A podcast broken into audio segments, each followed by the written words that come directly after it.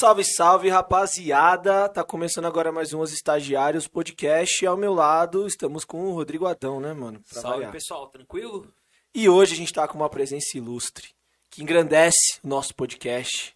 Aquela que vos fala, Thalita Vespa. Olá! Antes da gente começar nosso programa, rapaziada, a gente tem alguns recadinhos importantes pra vocês, tá? O primeiro é pra falar da Crio Produções. O que que é a Crio Produções? Tá vendo tudo isso aqui? Tudo isso, quem produz é a Crio Produções. Então você que tem um podcast, ou que quer ter um podcast, ou até um projeto audiovisual, videoaula, curso, o que você quiser, cara, a Crio faz pra vocês. Então, mano, arroba CrioProd lá no Instagram, é só seguir os caras, atendimento personalizado 24 horas, pro que vocês precisarem mesmo, demorou? E também a gente tem uma parceria muito fera, que esse prédio, essa sala, pertence a Estilos Produções e Eventos.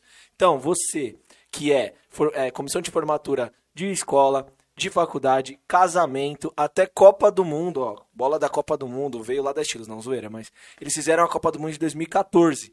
Então, rapaziada, tudo que tem produção e evento, sinônimo é estilos. Demorou? Vamos começar nosso papo?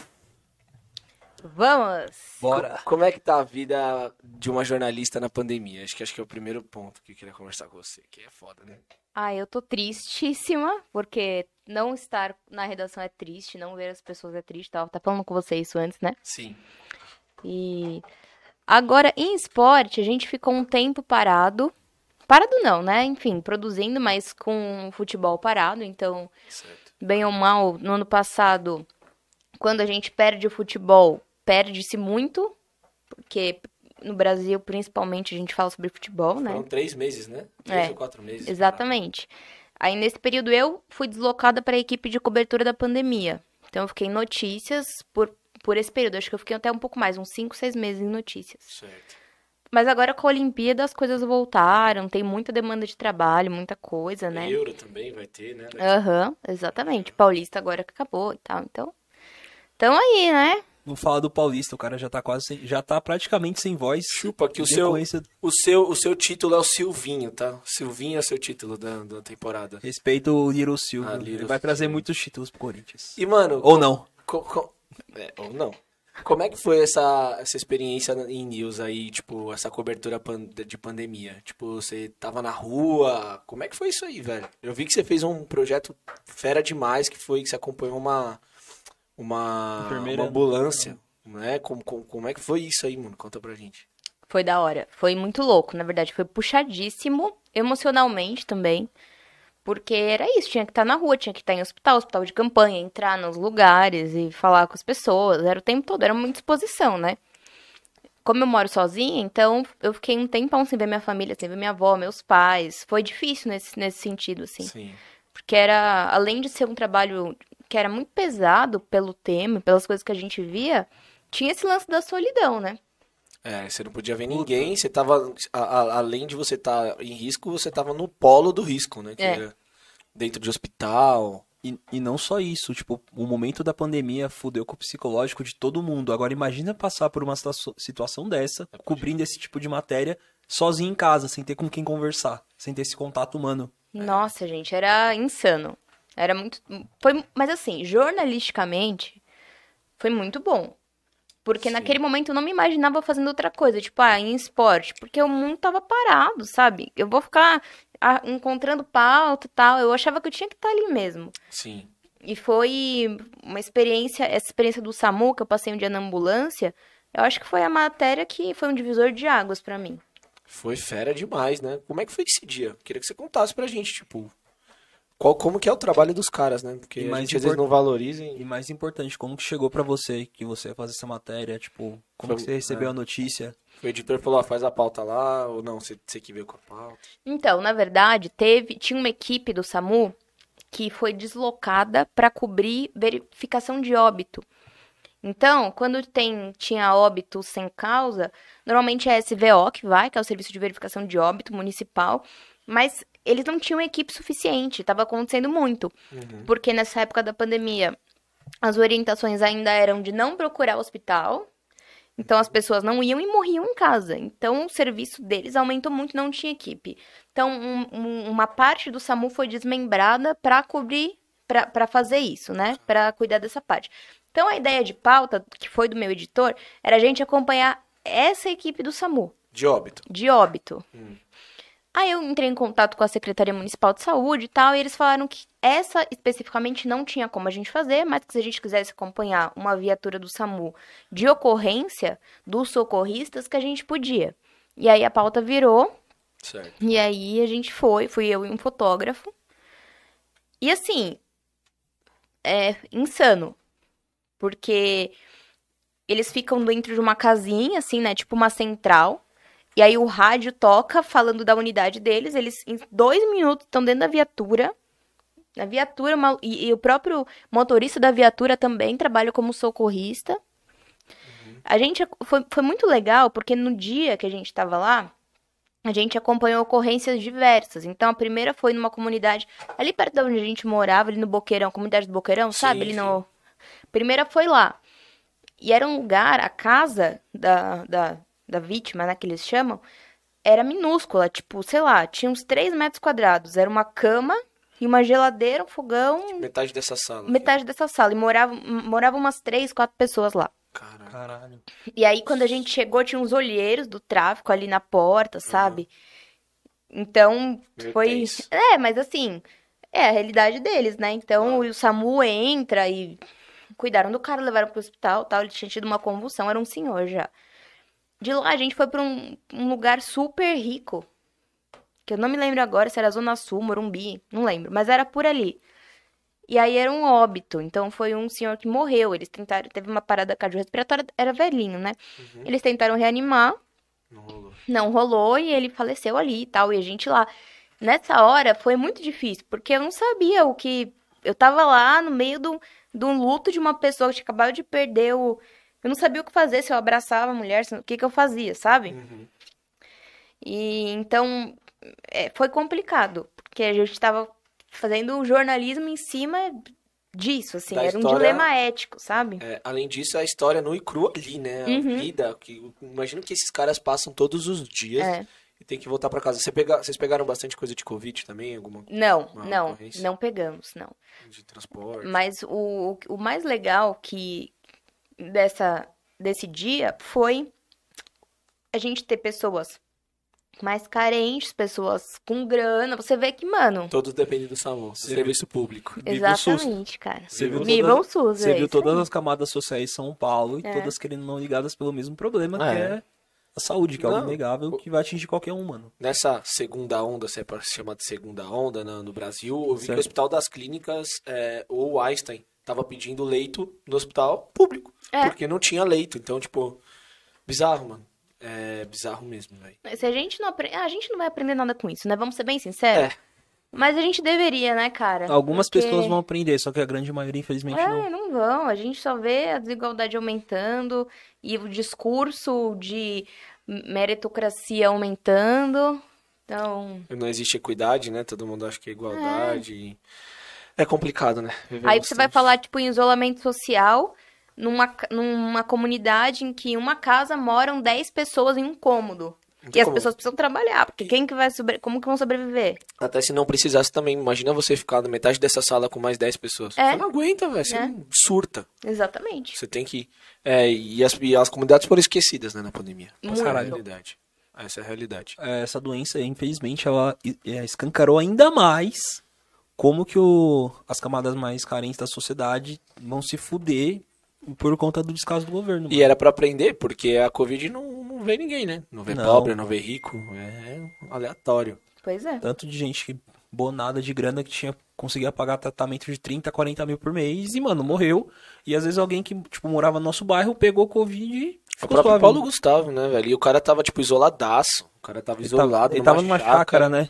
Tipo, pegou, sei lá, co- encomenda. É, é Mano, aleatório. a mãe do Guardiola morreu. Mãe do Gor- É, tipo, não, não, não tem. E a gente não vai aprender, né? É, não, não vai. Mas enfim, da hora demais. E aí você foi deslocada de volta pro, pro esporte, né?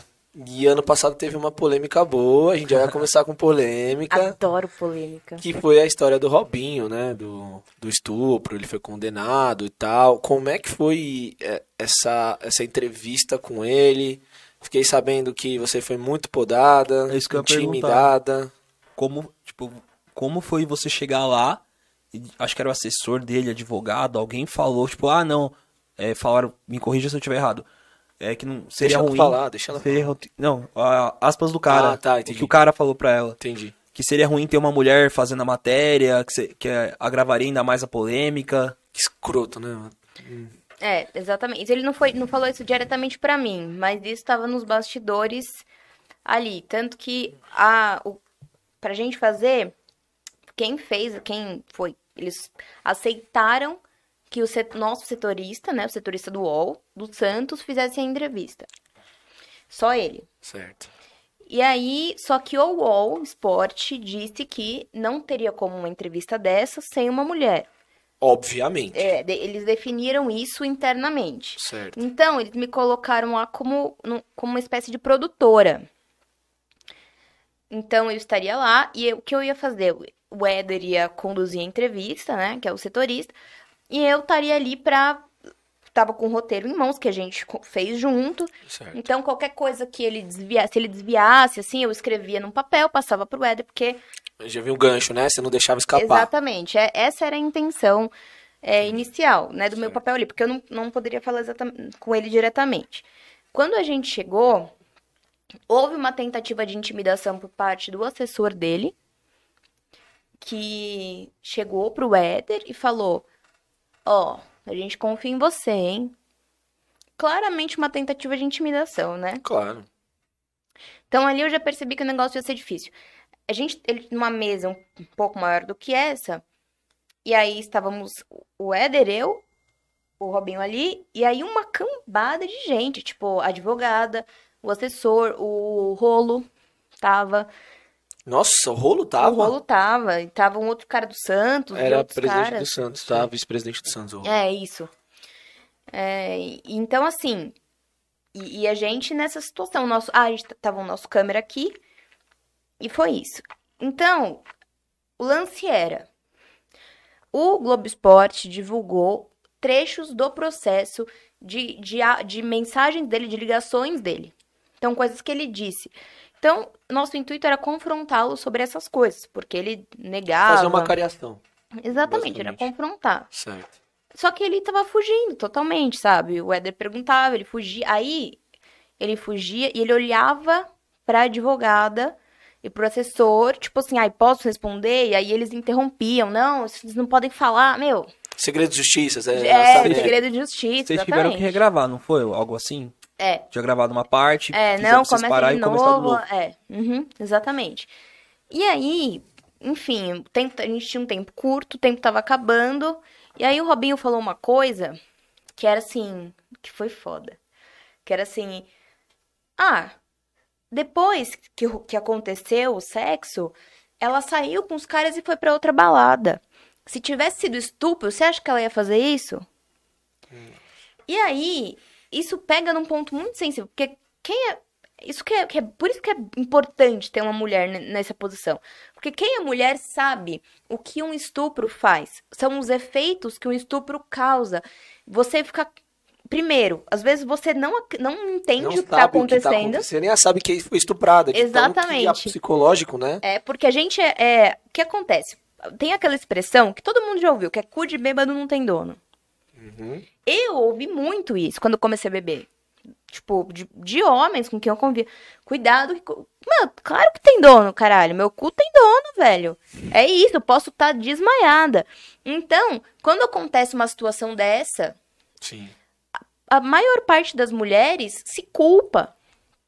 E até elas entenderem que foi um estupro, demora. É E um o homem, processo. O homem culpa ela, né? É, Por que você estava no bar? Por que, que É. você estava não sei o quê? Não só o homem, a sociedade. É. Não, ah, por que, que a mulher ela se colocou nessa situação? Ai, bebeu e saiu com esses Uhum. caras, tava esperando o quê? E mais, que eu acho que é o mais importante de tudo, que, tipo assim, o argumento, eu vi muita gente na internet, Chernobyl, né? Uhum. Falando, ai, mas ela era garota de programa. Foda-se, meu Foda-se. irmão, ela é uma mulher, cara. Tipo, se ela não queria transar. E um bagulho foda não, é que tá eu vi muita mina comentando coisas parecidas, que ela era garota de programa.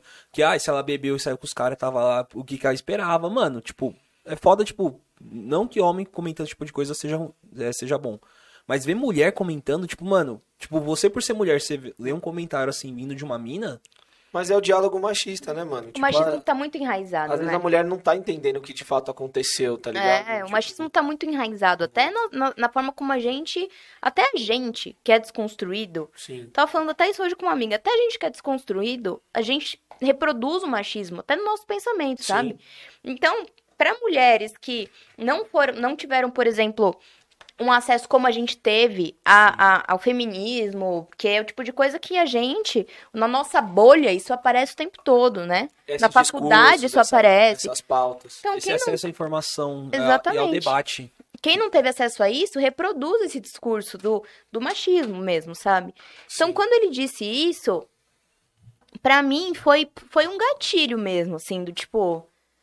Nossa, E aí o, entre- o tempo já tava acabando, a gente já viu o que, que ia dar ali, que não ia conseguir tirar mais coisa dele, aí eu decidi falar, e eu perguntei se eu poderia fazer uma pergunta. E, e aí o, o assessor, não, não, isso não foi combinado, não sei o que lá. Falei, não, então tá bom, não, então tá, você vai, a gente vai deixar você fazer, mas vai ser só uma, não sei o que lá. E aí eu confrontei o Robinho em relação a isso, sabe? Eu falei, olha, eu como mulher, vou, vou me colocar nessa situação e vou te explicar uma coisa. E aí tudo isso que eu acabei de dizer pra vocês, eu falei pra ele Certo. que o fato de ela ter saído com os caras depois não, não diz nada. Sabe? Isso não coloca em Não xeque estupro. o estupro. Não, não o acusei diretamente de estupro, mas falei, caso tivesse havido um estupro, o fato de ela ter saído com os caras não anularia isso. Certo. E aí foi um fuzuê, porque eles, aí a advogada ficou muito puta comigo, começou a falar assim, ah, que eu tava é, meio que direcionando a entrevista, tipo, que eu tava manipulando a viés. informação, colocando um viés, Induzindo. induzindo a resposta, tipo, algo como ela falou, ah, eu, eu também sou mulher, eu também passei por não sei o quê. Eu falei, não, eu não tô falando de você, tudo bem, O sinto é muito. você. Porque aí ela falou, tipo, começou a falar de coisas que ela tinha vivido, de violência que ela tinha vivido. Eu falei, nossa, sinto muito. Tipo, não é sobre isso, calma, sabe? E aí todos começaram a gritar, levantar a voz. Nossa, foi um caos. Um caos. Foi uma tentativa mesmo de. O, o próprio Robinho. Aí o Robinho falou, gente, eu posso responder? O cara foi mais sensato Do que toda a comissão do que dele. todo mundo. Enfim, e, e aí entre as coisas que ele disse, é que esse momento foi quase o fim da entrevista, porque depois disso já não tinha mais diálogo Clima. mesmo, sabe? Mas eu sabia que isso ia acontecer, só que não dava pra eu não falar nada Mas depois foi ter falado hein, aquilo. mano? Parabéns. Não, sabe, porque assim, vou ser bem sincera, a entrevista tinha acabado, o tempo tinha acabado, o Robinho não... Todo o roteiro que a gente fez, a gente não conseguiu cumprir. saco. É, ele se esquivou de tudo. É, e, e, e não, não só ele, ele até tem, falou algumas coisas, só que ninguém deixava ele falar. Sabe? Ninguém deixava ele falar. Então eu pe- pensei assim, cara, a entrevista vai ser isso. A gente não vai conseguir tirar nada além do que a gente já Vai- tirou. Não vai sair mais nada daqui. Não vai. Então, uma tropa de choque atrás dele, podando. e essa é minha última cartada, entendeu? Uhum. E foi o que eu fiz e pronto. Aí foi esse fuzuê todo mesmo. E aí ele disse aquela máxima que foi até o nosso título, que é, infelizmente, existem esses movimentos feministas. Isso repercutiu muito. E além disso, ele falou algumas mulheres que nem mulheres são de fato, É, alguma coisa assim. Aham, aham. Exatamente. M- Muitas pessoas me perguntaram, ai, Thalia, como é que foi pra você? Você ficou mal? É que quando a gente, jornalista, você sabe, né, Léo? Sim. A gente. A gente tá tão focado na pauta e a gente tá pensando tão jornalisticamente, Profissionalmente. profissionalmente, do tipo, isso tem que virar uma matéria, que aquilo não me afetou pessoalmente, sabe? Sim. Eu acho que o fato de ele ter estuprado uma mulher, nada vai me afetar mais do que isso, do que ele me disser ali. Ah, infelizmente. Me surpreenderia se ele falasse, nossa, graças a Deus existe feminismo depois de ter estuprado uma mulher. Então, não me surpreendeu aquilo, sabe? Sim. E, mas, enfim, foi muito importante essa entrevista. Foi Divisor de águas pro caso. pro caso. Só pra, tipo, vocês ali como jornalistas, né? É. Pra esclarecer, mas pro caso repercutiu demais. E só puxando, voltando um pouco com- enquanto estava rolando a entrevista, você falou que foram. Ele foi confrontado com as mensagens que tinham vazado, tipo, é, que tinham ido, é, si- sido juntadas aos autos. E toda vez que o repórter perguntava, ele se ensaboava. Você lembra de alguma pergunta que foi feita e, e como ele tentou se ensaboar? é, uma das justificativas que ele deu. Na verdade, a, a resposta da advogada dele, quando, quando o Globo Esporte divulgou os trechos, é que tudo tinha sido tirado de contexto. E tinha uma frase que eu não me lembro ao certo qual era, mas era algo como assim: ele colocou o pau na boca dela, alguma coisa assim. E aí a pergunta foi: em que língua? Porque falou, ah, foi traduzido errado. Foi isso que ele disse, foi traduzido errado. aí a pergunta foi: em que língua colocar o pau na boca dela foi traduzido, é, né? Como, o que, que seria isso, né? Então essa foi uma das perguntas. E aí ele, ele olhava pro, pro, pro advogado, e aí advogado, não, mas isso é segredo de justiça, isso não pode falar. E a gente falou, não, mas a gente veio aqui pra confrontar sobre isso. Ah, não, isso não pode falar. Aí ele deu a, a versão dele sobre o caso, que assim, Nada. agora ele foi condenado mais uma vez, Segunda então a gente pode dizer Terceira, terceira. Terceira? É. Já era, então. É. E ele, tipo, ah, o meu crime foi trair minha esposa e tal. Aí e, postou tipo, foto com a Bíblia depois, que É. voltei pra igreja. Não, ele sumiu agora, né? Agora ele sumiu. Esse pau no cu. É, mas na época, na época foi isso. E f- aí não sei se vocês viram, mas saiu agora um, ai, esqueci qual que foi o blog, depois eu vejo lá. Um blog divulgou trechos da conversa desse assessor do Robinho com o Rolo. Por quê? Como essa entrevista do UOL foi pro ar, o Rolo não pagou, eu acho que o Rolo não pagou o assessor, alguma coisa assim. Nossa. E aí eles divulgaram esse. E aí o assessor ficou putaço e tal. Aí o Rolo falou: Não, mas aquela entrevista do UOL. Aí ele falou: Ah, eu não sabia que aquele repórter filha da puta ia tá lá, não sei o quê. Divulgaram isso, os prints. Aí até mandei pro Éder, falei, aí, ó, tá... e jornalismo é isso, né, gente? Desculpa. A gente tem que confrontar, é claro, mas, porra, a gente tem que confrontar. Sim. Eu, eu, que eu sempre digo, a gente não foi lá acusar ninguém. Ainda, ele tinha, não tinha sido condenado em terceira instância. Tudo bem, a gente. Eu sabia o que tinha acontecido, Suspeita. é. mas eu não cheguei lá pra apontar o dedo na cara dele, sabe? Eu fui ouvir o que ele tinha dizer. Sim. Mas quando a gente chegou lá e viu aquele circo, sinceramente, é, a matéria da entrevista em si não é uma matéria que rende. Ele não deu uma grande polêmica. Ele só se afundou mais. Foram, as poucas declarações que ele deu foram fundamentais, tipo, suficiente pra ele se quebrar e se fuder. E a matéria que, que foi a matéria a- que eu considero a, a que foi foda mesmo, foi a dos bastidores. Que a gente contou tudo isso que eu tô contando aqui, a gente contou numa matéria, numa crônica, né? Sim. todo esse ambiente de intimidação. E aí, quando a matéria saiu, essa, essa madrugada foi muito foda, que a gente foi pra redação. Eu tava um tempão sem ir, Marco, né? Tipo, Sim. isso foi em setembro. A gente tava em home office desde março. Então a gente ficou na redação, eu, o Éder, o câmera e o nosso editor, Pedro Ivo. E passou a madrugada, a gente saiu já era de manhã de lá. Sabe? Assim, ai, uma euforia, uma adrenalina, eu nem dormi esse dia. E aí veio a repercussão bizarra, assim, tipo, meu, muita gente. Quem me, me escreveu no Instagram foi o. Ai, meu Deus, eu tô. Eu peguei Covid, meu cérebro tá atrofiando, tá? Eu esqueço das coisas. Como que é o nome? Eric Johnson. O Eric Johnson? Sério, ele me mandou mensagem, Da hora, cara, no. Insta. Eu falei, caraca, que da hora. Você o tava Neto, no Neto, Neto, no, no Vai sim. Tá Amigos, né? Também no, no Sport TV, no programa do. Tô falando que eu tô ficando assim? Rizek? Não. Marcelo Barreto. Barreto. Marcelo Barreto. Barreto. Nossa, então foi, foi não, a- a- o trabalho de vocês ali foi fundamental ali, tanto que depois dessa entrevista ficou claro que, tipo, tinha caroço nesse ângulo real, né? então, E, mano, é, você comentou que vocês já chegaram pra entrevista, tava um ambiente hostil. Eu quero saber se essa repercussão que deu é, em relação à matéria, o ambiente, o ambiente hostil, a cobrança, tipo, repercussões negativas que, tipo, encheram muito. Óbvio que encheram o saco da UOL. Mas eu queria saber a sua visão sobre esse hate que o, que o jornalista recebe por simplesmente retratar a verdade. porque Porque eles ficaram putos com essa é, crônica. e por- não, não só, não só a Claro. dire- a- o comitê que tava com o Robinho, mas o povo, porque futebol é um bagulho que mexe com emoção. E tinha muita gente ainda defendendo o Robinho com unhas e E dentes. vai ter até hoje. E xingando, Até o cara condenado em terceira instância. e, vão- xinga, e xingando a UOL simplesmente por fazer a matéria, tá ligado? É isso, isso, infelizmente, eu vou deixar a Thalie falar, mas infelizmente é o que é o mundo que é o Brasil que a gente vive. Essa, nessa matéria especificamente, eu não recebi, porque normalmente a galera xinga, procura você nas redes Sim. sociais. Essa matéria especificamente eu recebi só Elogio. comentários bons, tipo, as pessoas elogiando, agradecendo, sabe? Tipo, então, imagino que tenha tido lá, não sei, também não fico caçando, mas o que chegaram até mim foram só coisas positivas. Mas é que foi uma, no Twitter mesmo, foi porque essa frase foi uma, repercutiu muito, tipo, entre político, entre muita gente, sabe? Dos movimentos feministas e tal. Sim. Então, eu confesso que eu não vi tudo que chegou no Twitter nesse dia, porque eu tava, era um sábado, eu tava fazendo minhas coisas e tal, também tinha, Sim. né? Então, foi o dia que eu fui conhecer minha sogra, inclusive. Olha, Tava tensa, meu.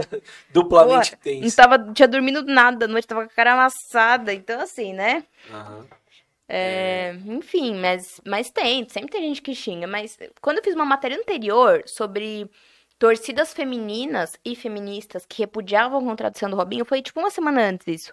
Aí sim, aí teve mais xingo no Twitter. Uma galera falando bosta. É, Essa matéria, tipo, foi a junção de tudo pra dar errado. Os repórteres não podiam falar, o ambiente tava hostil. O Robinho foi soltando groselha uma atrás da outra, que ainda teve a. Que ele foi transfóbico, não foi? Foi bagulho transfóbico, Foi né? O que ele falou, tipo, tem mulher que não é mulher, Isso. é transfobia. É, eu tinha esquecido que tava ligado ju- junto com a, relação, a manifestação, a manifestação dele referente aos movimentos feministas. Sim. Aí juntou tudo, caralho, que merda. Nossa, que bosta, hein? Mas... Você fez outra matéria polêmica envolvendo um jogador, né? Goleiro Bruno. ai gente, eu, eu tô aqui pra escancarar o machismo, entendeu? Mas posso falar uma coisa? O trabalho que você faz na UOL não é porque você é minha amiga, mas o trabalho que você faz na UOL é difícil fazer você ver na crônica esportiva. Ah, Não, é verdade, velho, porque a gente precisa disso, meu. De, de, de notícia, de história. Contar histórias, sabe? Tipo, além do 4-4-2, Sim. além do jogo de Comentar amanhã, o resultado do jogo, etc. É, precisa saber do terceiro zagueiro de 1977. O jornalismo esportivo precisa disso. Por isso que eu sou fãzaço do Trajano e fãzaço de você, velho. Mas conta aí, conta aí.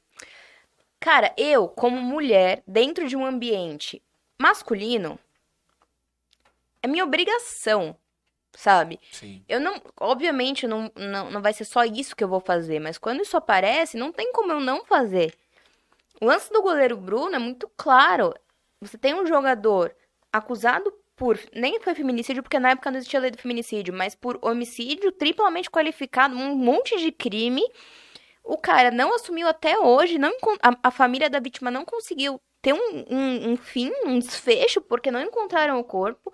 E o cara tá voltando a jogar numa posição de idolatria, porque o futebol é isso, entendeu? Por mais que seja um time da Série D, não interessa. É uma posição de idolatria. Não, só dele voltar a jogar é o cúmulo do absurdo, Não é? profissionalmente. Né? E, mano, eu vi muita gente tentando argumentar que tinha o direito de voltar a jogar, é, porque era a profissão do cara, não sei o quê.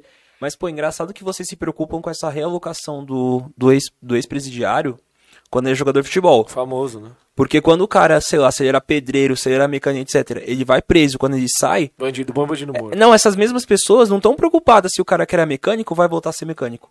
Já, tão, já, já acham errado o ex-presidiário poder trabalhar. É. Quem dirá no, na profissão que ele tinha antes? Só que quando é jogador de futebol, a galera quer passar a mão na cabeça, quer passar o pano. E como é que foi fazer essa matéria? Enfim, é hipocrisia, né? Enfim, é hipocrisia. hipocrisia.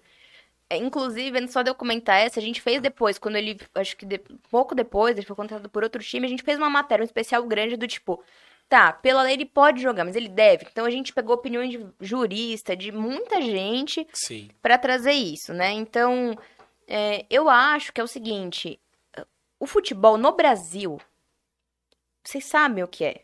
Não é uma profissão. Futebol no Brasil, ele, ele é um, um- um- Meu, é uma coisa insana. Sabe? É idolatria, Paixão. paixão, é Paixão e ódio, né? exemplo. Sabe? Tudo, como que a gente vai. social. Exatamente. Como que a gente vai? Tipo, tem, tem um, um- um caso de feminicídio e a gente vai legitimar isso. Tipo, ah, beleza, o cara vai voltar pra uma posição de idolatria. Eu sou contra. Então, essa é a minha opinião. Mas essa matéria foi uma coisa. Foi um- eu sempre digo que sorte de repórter é uma entidade que paira, sabe, entre a gente. Porque a mãe da Elisa já tinha dado entrevista algumas vezes. E aí, quando o Bruno voltou, quando ele foi contratado, eu acho que era pelo, Poço de Caldas na época. Aham. Eu entrei em contato com ela e ela me disse que estava vindo para São Paulo. E ela mora no Mato Grosso do Sul. Então a gente combinou de se encontrar pessoalmente e tal. A minha entrevista era com ela, não era sobre o filho dele. A gente chegou lá e o Bruninho tava lá. E ele ficou lá. E eu, mano, como que eu vou falar disso? Aí vem a pulga. Uma criança. Não, mas aí vem a pulga do repórter. A né? pulga, é. Que, ó, vai, vai. Eu- a minha pauta era uma. Chega lá, ele tá lá. E ele não ia sair de lá em nenhum momento. Uhum. Obviamente não entrevistei uma criança, porque nem pode, né, Claro, por eticamente. Mas assim, a, a Sônia, que é a mãe deles, ela começou a contar. muito sobre ele. Não deixou a gente mostrar a cara dele pra preservar, óbvio. Mas assim, ela contou detalhes dele que enquanto eu tava ali, a gente ficou umas 5 horas juntas lá. Minha pauta mudou, não era mais sobre ela. Claro que falava-se sobre ela, ela era a interlocutora disso. Mas a pauta virou sobre ele, porque e essa criança, tá ligado? Foi uma surpresa pra mim. O fruto de uma relação que É, não tipo- deu certo e que, né, a gente sabe. Não, não Imagina- só não deu certo, né? Não, então, imagina eu, a eu pulei o- os sórdidos, né? Porque o Mano, cara, o que o cara fez não, não Imagina, convém aqui. imagina a cabeça desse moleque. Meu pai matou minha mãe. Em qualquer outro contexto já seria tenebroso. Só que o caso dos pais dele foi um, um- foi um, um acontecimento que reverberou, reverberou nacionalmente. É. Então o país Exatamente. inteiro falava disso. Então o tempo todo ele ia estar sendo bombardeado por essa notícia que ele só queria esquecer. É, exatamente. E ele sabe de tudo. Ele sabe de tudo, é muito louco. É, o meu abre dessa matéria foi uma história que a Sônia contou, Hum. que mexeu comigo, que foi quando que o Bruninho tava assistindo TV, almoçando, e aí chegou, ele tava vendo TV e começou a aparecer a notícia de que o Bruno tinha voltado ao futebol.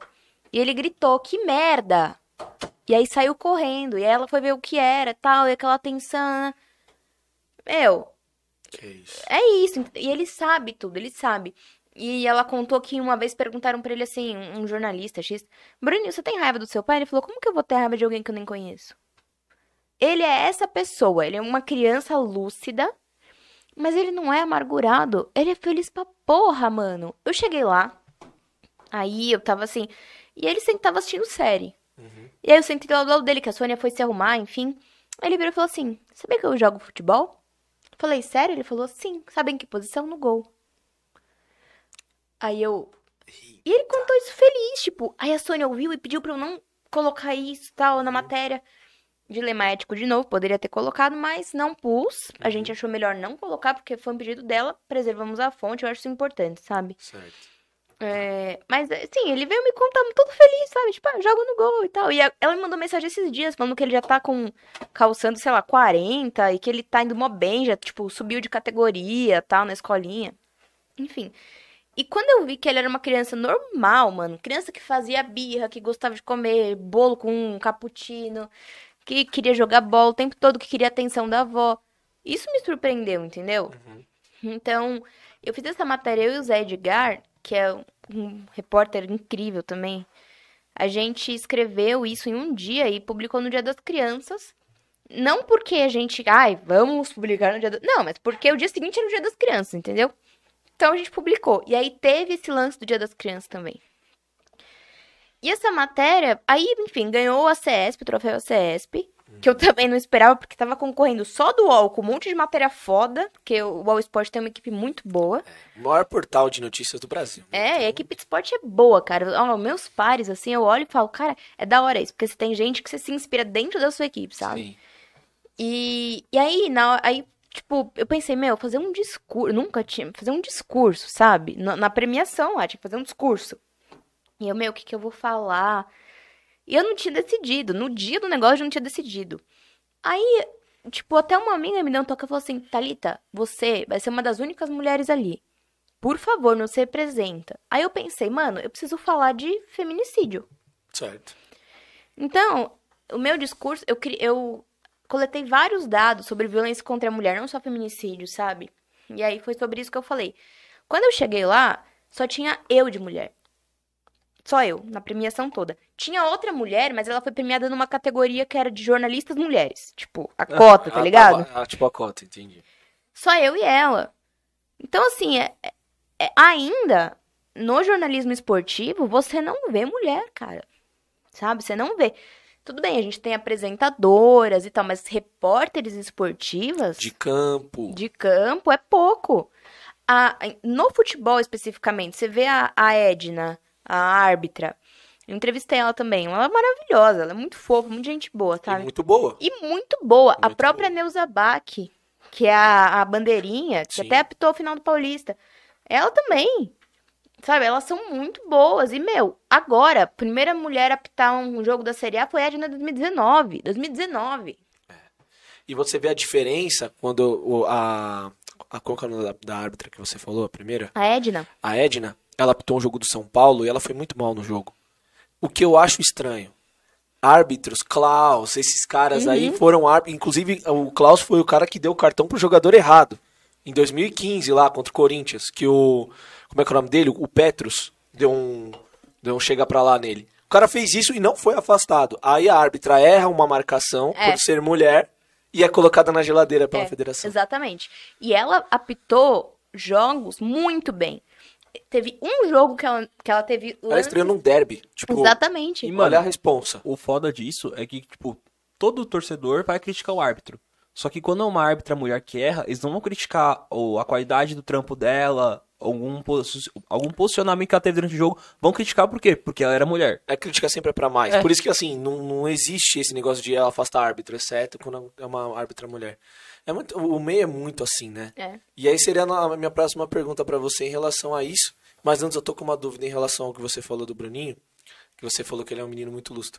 Eu acho que também é porque a criação que ele teve já foi falando sobre isso. Não esconderam isso dele. Não foi um bagulho, ó, aconteceu isso, mas isso não é normal, tal, tal, tal, tal, tal, tal, tal, tal, tal. E eu fico pensando o tanto de outras crianças que sofrem em relação a isso, só que não têm o mesmo cuidado, mesmo afeto. A mesma, a mesma base familiar pra abordar essa situação. Exatamente, cara, porque é muito foda. Só queria Exatamente. falar sobre isso. Voltando, sobre é, o seu trabalho no esporte, né? Eu queria que você falasse sobre como você chegou até o esporte, porque você é um camaleão, é uma jornalista, né, que se adapta a todos os, os cenários, eu acho isso muito fera. Eu só ia fazer mais uma pergunta de outra matéria dela. Tá, depois ah, não. você faz. Dá pra tocar? Dá, dá, Então dá. vai. E eu queria saber isso, meu, como é que foi a sua recepção dentro da crônica esportiva, que a gente sabe que é extremamente machista, eu falo por conta própria, porque eu sou jornalista também e eu sei como é que é. Bom, foi. Eu não sei. Ah, não, você não lembra, porque você chegou depois, né? depois, é cheguei verdade. depois, cheguei depois. Foi um acidente, na verdade, porque eu trabalhava em entretenimento Uhum. no R7. E aí precisava de alguém pra ir pra esporte. E aí era pra ser uma repórter e ela meio que deu uma enrolada lá e falou que eu queria ir. E aí acabou que eu fui. Eu não, mas eu nem sei. Meu, sério, eu era uma porta, não sabia nada. Não sabia nada, não sabia que era uma regra de impedimento. Eu falei, o que que eu vou fazer em esporte, cara? Fudeu. Foi basicamente o que eu pensei. Eu chorei pra caralho. Falei, meu, fudeu, acabou. Fui pra esporte. Só que eu fui recebida por uma equipe que você conheceu, Sim. que é maravilhosa. É. O meu chefe na época, que é o Paulo Amaral, meu, ele me acolheu muito. Tipo, mano, beleza. Eu falei, mano, não entendo nada. Ele falou, mano, tá de boa. Eu vou te ajudar, vamos de boa e tal. Só que assim, eu acho que todo jornalista tem que ter vontade de aprender. Exato. A gente não precisa saber as respostas de tudo, mas a gente tem que ter as perguntas. E isso não importa o, o- tema. É. Não importa. Obviamente, eu precisava estudar um pouco. Então, eu chegava em casa e eu estudava. Eu ia ler, eu ia pesquisar, tal, né? Até, partici- até uma vez participei de umas lives lá com eles, falando de futebol. lembra? lembro, foi Eu, muito é, fera. porque o esquema tático, assim. Cara de pau, né? Picareta. E aí eu comecei a gostar muito, porque a- equipe é muito boa. E eu sempre digo isso, a equipe faz o, o rolê, sabe? Sim. Era uma galera muito massa. Aí você foi lá trabalhar com a gente, Foi, foi incrível, foi não muito foi? fera a nossa experiência lá, velho. Não foi? Nossa, foi. A equipe é demais, mano. A rapaziada toda. Foi sensacional. Foi um aprendizado muito bom. Eu evolui muito ali com vocês. Muito, muito. Porque eu, na época, eu lembro que eu tava muito apegado a esse tipo de jornalismo. Ainda tal, eu era fissurado em futebol e tal. E faltava pra mim, estagiário, essa questão desse faro jornalístico que vai além. E acho que foi o que eu falei, tá precisando, falta isso na crônica, falta isso em, em, em tudo que envolve a mídia esportiva. E, mano, foi, foi sensacional lá, mano. E aí foi aí lá no R7 que você começou no esporte, É, e aí não exatamente. mais. Não, aí fui pro. Aí, enfim, né? Sim, Tudo aconteceu, saímos certo. todos do R7. Todos nós. Todos nós, de mãos dadas, literalmente. Literalmente. E aí, enfim, depois de um tempo comecei a freelar no UOL por uma editoria chamada Universa, que é uma editoria feminina de diversidade, e aí fui contratada e fiquei lá mais de um ano. E era muito legal, eu gostava, tipo, era, um, era outra pegada, tipo, falava de relacionamento, meu, era outro rolê. Sim. E, e aí, pro Pedro, o Pedro me mandou uma mensagem, falou assim, Tari, pô, vê se tem alguma vaga aí no UOL, tá? Eu mandei mensagem pra um cara de esporte do UOL, que eu conhecia mais ou menos, perguntando se tinha vaga. E ele me falou que tinha uma vaga na equipe de especiais, que é reportagens maiores e tal, né? Não o dia a dia do futebol. Gosto. Aí o que que eu fiz? Eu roubei a vaga do Pedro, entendeu? Aí, Pedrão! Pedrão, desculpa, cara, mas foi isso mesmo. Aí, eu- Ele falou dessa vaga, aí eu falei, nossa, gostei. Ele falou, pô, eles estão querendo mais mulheres na equipe. Eu falei, ah, falei. já jogou, né? É, ele jo- eu falei, ah, falei com o seu chefe, vê se ele não. Né, joguei também, enfim. E no fim deu certo. Então, quando eu voltei, meu, aí, ó, o cu na mão foi foda, viu? Porque uma coisa é eu ficar lá subindo umas notinhas lá no R7, outra coisa é eu virar repórter especial do UOL. E, mano, retomando as matérias suas, é, eu vi uma matéria sua que eu, eu, eu dei risada, porque eu te conheço, sou seu amigo, e eu fiquei pensando, mano, como é que ela fez isso? Como é que foi ter um dia de jogador de futebol? Caraca, isso é verdade, mano. Eu tinha esquecido disso. Catastrófico, né? Como você Não, pôde ler. Eu fui ver essa matéria e falei, caralho, mano, imagina a Thalita jogando bola, velho. Não, foi Você horrível. cansada, morrendo. Eu morrendo, meu. Não, e assim, tipo, nossa, eu tava numa fase. Não que eu não esteja mais, continuo sedentaríssima. Mas quando vocês me conheceram, eu ainda ia na academia. Eu parei. Eu tava numa fase que, mano, o meu único exercício era levantar um copinho de breja, entendeu? Foi no Meu, Juventus da Moca que No você jogou? Juventus da Moca, cara. Eu fui fazer um treino. Meu, no, no aquecimento já tinha morrido já. Nossa. E na hora do, do treino lá com todo mundo, Ah. mano. Você jogou no feminino? Sim. Mano, nossa, e eu com maior vergonha, porque eu, dava uns passos errados pras minas, eu pensando, mano, eu tô aqui atrasando as minas, tipo, causando, sabe? Eu, ai, gente, desculpa, tal, que bosta que eu tô fazendo aqui. gente, foi foda. Aí eu fiz esse treininho, mas na hora do coletivo, eu já tinha morrido, não aguentei. Não fiz o coletivo. Jogo, né? Sim. Não. Meu, eu passando mal, tipo, meu, que mi... Querendo uma bombinha de ar. Querendo uma bombinha. Meu, juro pra você, só o aquecimento, que é aquelas coisas de pular. Foi a goleira do, do Juventus da Moca que fez comigo, que foi super querida, porque eu atrasei o rolê dela, né? Mas ela foi mó gente boa comigo e tal. Nossa, tinha que, teve um que tinha que pular numa semibola, assim, tá ligado? Meu, eu achei que eu ia quebrar a perna ali. Olha, foi. foi e, e eu, e eu constrangida de tipo, meu, eu tô atrapalhando elas. É isso que era Sim. foda. Mas, mas aí rendeu uma crônica divertida, né? Foi, ficou legal. A galera deu risada, elas gostaram muito. Porque bem ou mal, tipo, você incentiva, né? Você Sim. divulga o time e tal. Então. É, e acho que é isso que precisa no futebol feminino, né? Que isso que- Exatamente o gancho que eu ia pegar pra falar um pouco, porque nessa sua matéria você abordou diretamente como o futebol feminino é encarado no Brasil, qual é a estrutura ou falta de estrutura que tem pro futebol feminino. Eu queria que você falasse um pouco também sobre isso, mano. A visão que você tem como jornalista mulher em relação ao futebol feminino, porque, pô, o Brasil é o país do futebol. Só que acho que até 60 e pouco, 70 e pouco, o futebol feminino, a prática do futebol feminino é, era proibida. Sim. Então, tipo, que é algo E bizarro. nesse caso do Juventus era muito louco, porque o treino das meninas era, sei lá, meio-dia. E aí o, o técnico me falou por quê. Porque esse horário, o gramado sintético fica muito quente, estufa a chuteira e queima o pé. Então, os homens não vão queimar o pé, né? Foda-se, deixa pra elas. Tipo, é- era isso, Nossa tá ligado? Senhora. E tava quente esse dia. Então, assim, hoje eu acho que a gente pode dizer que hoje o, o futebol feminino, em relação a 10 anos atrás, A evolução do tá cara. muito mais valorizado. Mas eu acho que isso tem a ver com a ascensão do feminismo no Brasil.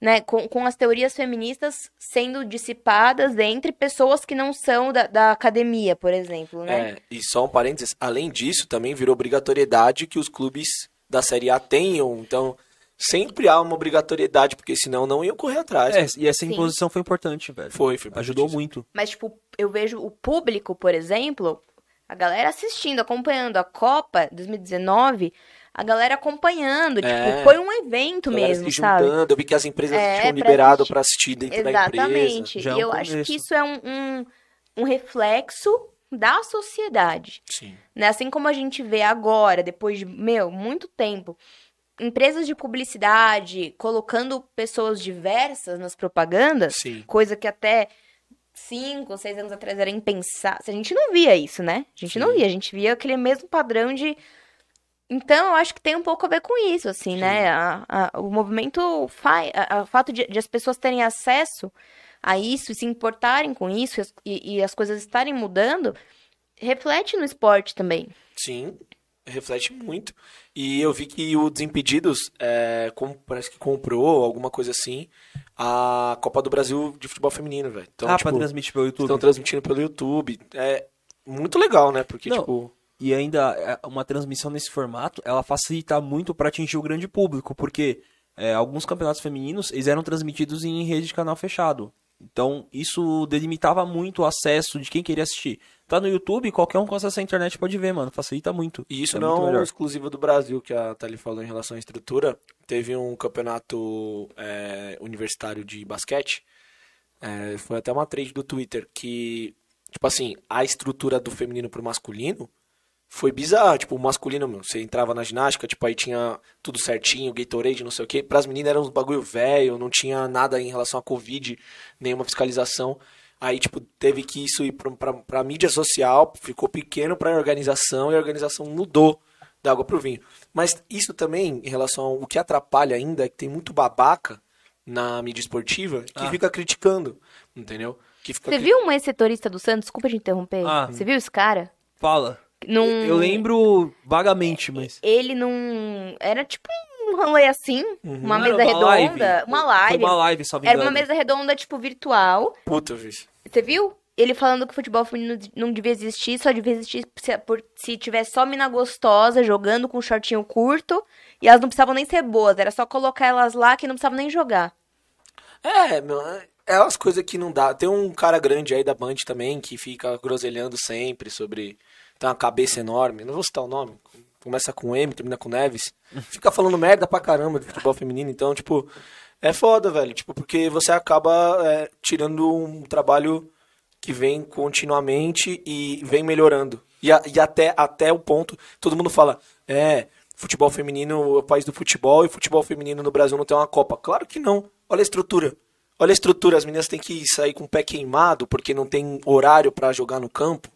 É, é ridículo você cobrar algo de um lugar que não tem estrutura nenhuma. E não só isso, antes que os babacas que adoram criticar o futebol feminino falem, ah, não daria certo, não, tem, não teria público pra isso, etc. É só a gente tomar os Estados Unidos como exemplo, que lá o futebol feminino é muito mais forte do que o masculino e tem audiência, é, é um, é um esporte que rentabiliza bem e é totalmente estruturado. Então, Sim. Você tá tem- ligado por quê, né? É. Porque pros Estados Unidos, o Futebol futebol, não importa. é. Foi só, é só por isso. Tanto que a. Como é que é o nome dela? A capitã da seleção Megan Rapinoe. Megan Rapinoe. Rapinoe. Ela, mano, cobra, cobra sempre. Ela ganhou e, e tava batendo de frente com o Trump na É, época. Ela não foi foi trombar o Trump, salvo engano. Não, Não, foi, ela é. Ela não ia conhecer ele. Mas ela briga muito ainda, porque mesmo assim, e olha que lá é referência Sim. do futebol feminino mundial. O Canadá e lá é assim, mano.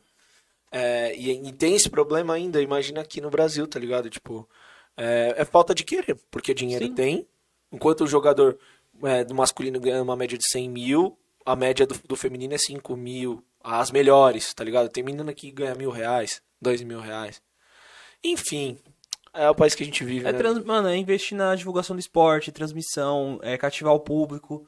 Pô, tem muita mina que às vezes nunca parou pra ver futebol porque nunca teve esse estímulo, nunca tipo, se viu representada. Ela pode, às vezes, não Fora tem... o preconceito que rola. Sim. Ah, futebol de, é, futebol de, de, É de homem, homem. vai jogar outra coisa. Vai jogar não, e vôlei. a pró- as minas que curtem futebol já sentem isso. Imagina as que jogam. Porque as que curtem já tem que se provar o tempo todo. A gente, jornalista mulher, tem que se provar o tempo todo.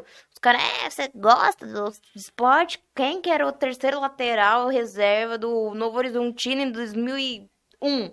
Saca? Aí você tem que responder, porque se você não souber, Ah, Você não é sabe pose, você não é sabe nada. Você não joga futebol, você não gosta de futebol. Tá usando essa camisa por quê? Só porque achou bonita, né? É, exatamente. E você sofreu algum tipo de, de machismo forte? Na... Mano, eu sofri lá, lá no, no R7, não entre a equipe, mas com fontes minhas. É, isso que eu queria saber. Não, não entre a equipe, mas tipo, vai entrevistar alguém, o cara já olha, mano, quem é você? Não. Não, uns técnicos, tipo, mano, dando em cima, falando umas besteiras no WhatsApp, eu não vou citar nome, você lembra? Você lembra? Tanto que a minha foto do WhatsApp não sou eu, é tipo um desenho. Mas enfim, rolava isso, sabe? Tipo, então. infelizmente hoje, tudo bem, mano, não tô falando assim, nossa, sou mó gata, vai ter minha foto, os caras vão. Não é isso, não interessa como você é. O fato de você ser mulher faz com que os- com esses, esses caras dentro do meio esportivo sintam no direito de falar um monte de bosta, entendeu? E era isso. Então hoje, eu, as minhas, meus principais contatos com fonte são pelo WhatsApp. Então eu não ponho foto minha, eu ponho um desenhinho. Porque, mano, sabe, não, não quero, não quero nem dar abertura. Uma merda, né? Porque eu não posso, não tenho que deixar de pôr uma foto minha pra não dar abertura. Uma foto não é abertura. Não, é só uma foto. Mas no caso rolava isso, você lembra? Lembro, lembro. Então é uma forma, uma forma da gente se proteger, infelizmente. E você acha que, né, voltando rapidão ao- ao caso do, do Robinho, uma pergunta meio, você acha meio óbvia, mas não é. É, Você acha que o fato de você ser mulher naquele debate foi algo prejudicial? Você acha que Pra foi? ele ou pra mim? Você se sentiu Pra você, prejudicado. você se sentiu prejudicado em Não. relação àquilo? Tipo, houve alguma coisa ali, alguma, alguma, é, alguma ameaça a você como, Eu vou- como, como profissional? É isso que eu tô querendo dizer, porque é um, é um, é um seria um machismo, É, entendeu? e complementando a pergunta do Valejo, é, você, em algum momento dessa, dessa matéria, você pensou assim, mano, se eu fosse um homem, a situação aqui seria completamente diferente Ah, do que aqui sim, tá rolando? Claro, óbvio, isso sim. Mas assim, é, obviamente eles não queriam uma mulher ali, porque eles sabiam que uma... porque uma mulher não é que confrontaria, mas a mulher sabe, consegue, porque vive isso o tempo todo, sabe que aquilo que ele diz não faz sentido. Então, nosso papel ali é esse, né? Tanto que agora sim, senti, mas o resultado disso pra mim foi ótimo Certo. Escancarou que era. escancarou. Foi assim, basicamente o retrato de tudo que havia sido dito ali naquele momento. Porque foi uma pergunta que eu fiz que foi aquele furdunço, que foi gritaria, entendeu? Uma única pergunta que eu fiz, sabe? Tivesse sido o Éder, talvez ele não- tivesse reagido dessa forma. É, se tivesse, se fosse uma mulher, se fosse você no lugar do Éder, você acha que, tipo, poderia, por você ser mulher, poderia render um pouco mais em relação a isso? A, a, a matéria? Tipo, ou não, você acha que seria muito pior? Não sei, porque como... Assim, não, dá pra dizer, porque o- ele tava assessorado por muita gente, ele mal dizia. Eu acho que eu condu... Eu e o Éder, a gente criou juntos o roteiro. Então, a forma de condução foi criada por nós dois. Foi junto. Só que ele não respondia, ele não podia responder. Então, acho que se fosse eu, ele não responderia da mesma forma, Uhum. né? Só que a pergunta que eu fiz, ela tocou num ponto sensível que, que, que colocou ele contra a parede. E aí a galera ficou desesperada. Entendeu? Entendi, entendi. Preciso fazer xixi. Vai lá, vai, Vai lá. lá. Essa parte vai ficar no vídeo? Vai. Vai. Ai, que legal. Peraí, posso ir rapidão? Vai lá, vai lá, já trocando ideia aqui. Cara, mano. ficou da hora gravar assim com, a- com as bolas na mesa. Ficou, mano. Ficou da... Ó, Adidas. Ó, Adidas, ó. Patrocinando nós, hein, mano. Vira essa pro logo da Adidas ficar aparecendo certinho também. Aí. Mas será que eles vão pagar a gente um dia? Um dia eles vão pagar a gente. Será? Vamos, a Adidas... Ó, a gente é um podcast que fala sobre todos os esportes possíveis. Certo. A Adidas produz material pra praticamente todos os esportes possíveis. Inclusive, a Adidas, se quiser mandar um, kim- um- Se quiser mandar um kimono pra mim, eu tô aceitando, viu? Mano, mano da Adidas é fera, né? Não, kimono, luva, caneleira, qualquer coisa que a Adidas quiser mandar de luta pra Ted mim, René, ótimo. o do Ted René é, não é? Da Adidas? Aquele azulzão. Nossa, muito foda. Não, eu não lembro se ele é atleta da Adidas. Eu lembro que é... eu tenho que ver qual qual marca que a seleção francesa de judo usa. Alô, Ted René. Alguém fala francês aí? Fazer o convite para ele. Ai, ai. Caralho, não, mas mano, a Adidas faz coisa pra caralho, velho. Faz, mano. Vamos, fechar. Um, um dia a gente vai fechar a. Umas camisetas, né? A BCD Esportes, né? Falando nisso, a gente tem que falar da BCD Esportes. Vai vir novidade. Vai vir aí. novidade, vai ter um varalzão pica aqui, velho. Tipo, Vamos fazer mais sorteios. vai ter sorteio de camiseta, não só de futebol, de basquete. basquete. E- não, futebol americano eles iam começar a fazer, né? Não Futebol começaram ainda. americano não começaram ainda. É, tem de- vai ter uma de rugby, os moleques do rugby vai mandar uma camiseta. Ah, falando isso, tem que cobrar ele, hein? O Felipe falou que vai mandar Ah. uma da seleção de rugby pra gente colocar aqui, mano. Poxa. Autografada pela rapaziada. Tipo, vai, vai ficar chave, mano. Pra caralho. Vamos, vamos fazer uma, uma enquete depois lá no Instagram. tá O ligado? quê? Tipo, é, quais seriam as camisas mais foda, tipo, pra gente. Pra gente colocar no cenário. É. Caralho, essa. Caralho, enquete boa. Né? Vamos fazer. Caralho. Você pensou nisso sozinho agora? Foi, mano, eu sou inteligente, velho. Ah, não força, né? Não, a gente tá falando aqui umas groselhas quando você volta. É, umas mudanças que a gente quer colocar mais coisa no cenário. É. Incrementar isso aqui. Pronto. Bora que bora. E. Opa. Pera Porque eu já estou bêbado. Mas já? Quer mais um? Pô, mas- mais uma? Não, senão eu vou ficar bêbado e vou ficar fazendo xixi. Pô, a gente nem lembra que ela fica bêbada fácil, né? Não, eu imagina. fico fazendo xixi. Vocês lembram? Tá. E frio. E frio, nossa. Frio. Nossa. Nossa. Eu nunca tinha visto alguém chorar porque tá passando frio. Eu acho que é a Frozen. Quando ela bebe, tá ligado? Ela vai no mundo de Frozen. Aí... Tava naquela cervejada lá da São Bernardo? Bota fora. Não, uma que joga cerveja um no outro. É o bota fora. Que ideia de jirico, É gente. muito louco esse Por rolê. que, que alguém fez isso? Não, os caras chegam assim em você e jogam a cerveja assim. Mano, foda-se. na porra do Estância Alto da Serra, eu congelei esse dia. Eu Mano. achei que eu ia morrer de frio. Ele colou no de 2019, que foi o meu. Foi, Ele, foi na. ele chegou, foi na Tucuruvi. Mano, eu fiquei puto. Não, foi na. Foi na. foi na- Peruche. Peruche. Mano, eu cheguei no rolê do nada, veio um cara jogou agora uma cerveja na minha cara. Falei, que porra é essa, mano? Ele falou, não, eu vou chegar lá, eu vou ficar afastado, ninguém vai jogar cerveja de mim. Aham. Mano, não dá, os caras caçam você. É... Gente, mas essa ideia é ridícula. Por que, de que fazem babaca, isso? né? É de tradição da faculdade, Nossa, mas a respeitem. tradição de, de deixar De com bosta. frio. É um rolê muito louco. de bosta. É um rolê muito da hora. Não dava pra ir embora, a gente tava lá no cu do caralho. Pô, você lembra de um bagulho? Eu lembrei do bagulho agora. A primeira vez que eu fui na casa da Thalita, eu... a gente veio de um rolê Ah, ela te, deu um do... ela te deu um doce Aí e eu, você reclamou do doce. bagulho ruim. Era um doce diet. Mano, diet, é verdade. Não, Não, era ruim mesmo. Era Não, ruim. você, Era eu lembro que você mordeu o bagulho. Nossa, Negócio era um ruim do doce, caralho. mano, Não, eu... foi assim. Foi sim. Doce duro da porra, doce duro da porra. Ele falou exatamente isso. Eu tava muito bêbado, mano. Muito, muito. é. Não, você fala assim, ah, fui na casa dele, então me deu um doce, a galera vai achar que é droga, né? Não, Era um doce mesmo, de Era um doce, doce de mesmo, leite. Era um docinho, tipo, só que diet, era horroroso. É. Nossa senhora. Ah, eu gostava. A gente tava falando daquele bar da, que a gente ia na- em Santo André. Ah, Lembra? da- Confraria. Das, confraria Das, das caipirinhas malucas. Era bom. Nossa, esse, esse bar não E a gente naquela balada de coxa lá também. Nossa, que balada de Lembra? coxa. Você que- Lupe, que, era, Lupe. Lupe, que era Lupe, que era isso aqui, Não ó. é que a gente ia, você arrastava a gente. É porque era perto da casa dela. Era né? do lado. Essa- Não, e outra, tipo, a- quem tocou lá? Banda Viva a Noite. Pra mim, Banda, Banda Viva a Noite Viva- só tocava no Pânico. Mano, a banda Viva a Noite. banda é essa? Era a banda do Pânico, que o maluco tava de palhaço Ele, lá. ele ficava com a, A gente cabeça. tava lá. Tava. Tava no dia Não que foi lembro. lá, mano. Tava. Tipo, foi. Foi da dia da dança do ombrinho. Eu tava? Tava. Tava. Você não, você não pegou a referência, né? Dança Não, não. Depois, em off a gente Do explica. Adão, do É. Adão. É uma história do Adão. Em, a- em off a gente Ah, explica. não Pô, tem as melhores histórias. É, Ah, mas a exatamente. gente se divertia, vai. Ah, demais, mano. Era da hora. Nossa, bons tempos. Tempo de jovem. É. Hoje eu, Ah. se eu beber, eu morro, velho. Nossa, vocês, também. vocês são dois idosos, mano. Ah, Adão É, tá o Adão reclamando. continua no espírito jovial. Nada mudou. Tenho só 26 anos, sou um bebê ainda. É. com bebê. A cara dele, mano, parece que tem 35. Tá O nego- louco? Igual o Nego Di, cara de velho. Não, cara. tá louco, eu tô Quantos anos conservado. tem o Nego Di?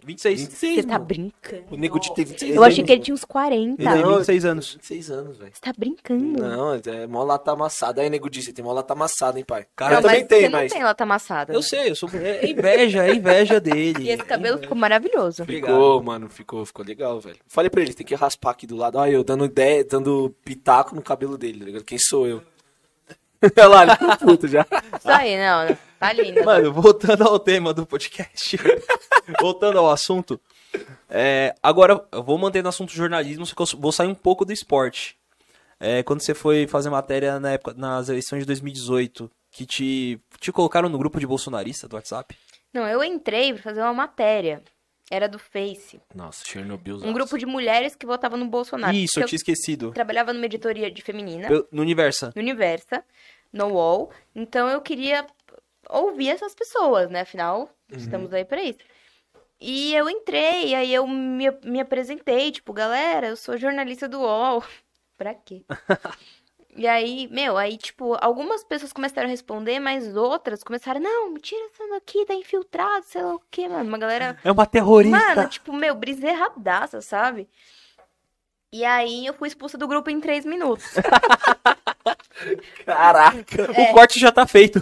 O expulso do grupo bolsonaristas em 3 minutos. Como é participar de um grupo bolsonarista no WhatsApp? Aí só corta tá aí, tá? Fui expulso em 3 minutos. três minutos, cara. É só falar a nada. palavra jornalista e UOL. É, exatamente. tipo, mano, enfim. E aí no dia seguinte, Hum. meu WhatsApp foi hackeado. É sério mesmo? Sério? Ô, louco, velho. Meu WhatsApp foi hackeado, aí colocaram uma foto do Bolsonaro, escreveram lá na legenda, é, no status Bolsonaro 2018, e aí falaram com alguns amigos meus e meio que apag... ap- meio não, apag... deletaram meu WhatsApp. Então eu perdi tudo. Sabe? Eu não tinha feito backup na época, eu perdi tudo, perdi tudo. Nossa. Aí fui na delegacia, fiz BO. Isso foi, isso a gente fez uma matéria no UOL contando isso. Então assim, meio que virou notícia, sabe? Meio não, virou. É, virou, fui na delegacia, tipo, mano. E eu fiquei com muito medo, porque assim, beleza, WhatsApp, mas eu não sabia a que eles tinham tido acesso, sabe? É, ver suas conversas, falar Tudo. com as, fo- suas fontes, é, o fonte. você sua falou, vida, mano. O jornalista vive de fonte. É, mas o medo era mais do que isso, era, sei lá, tipo, acharem meu endereço, sabe?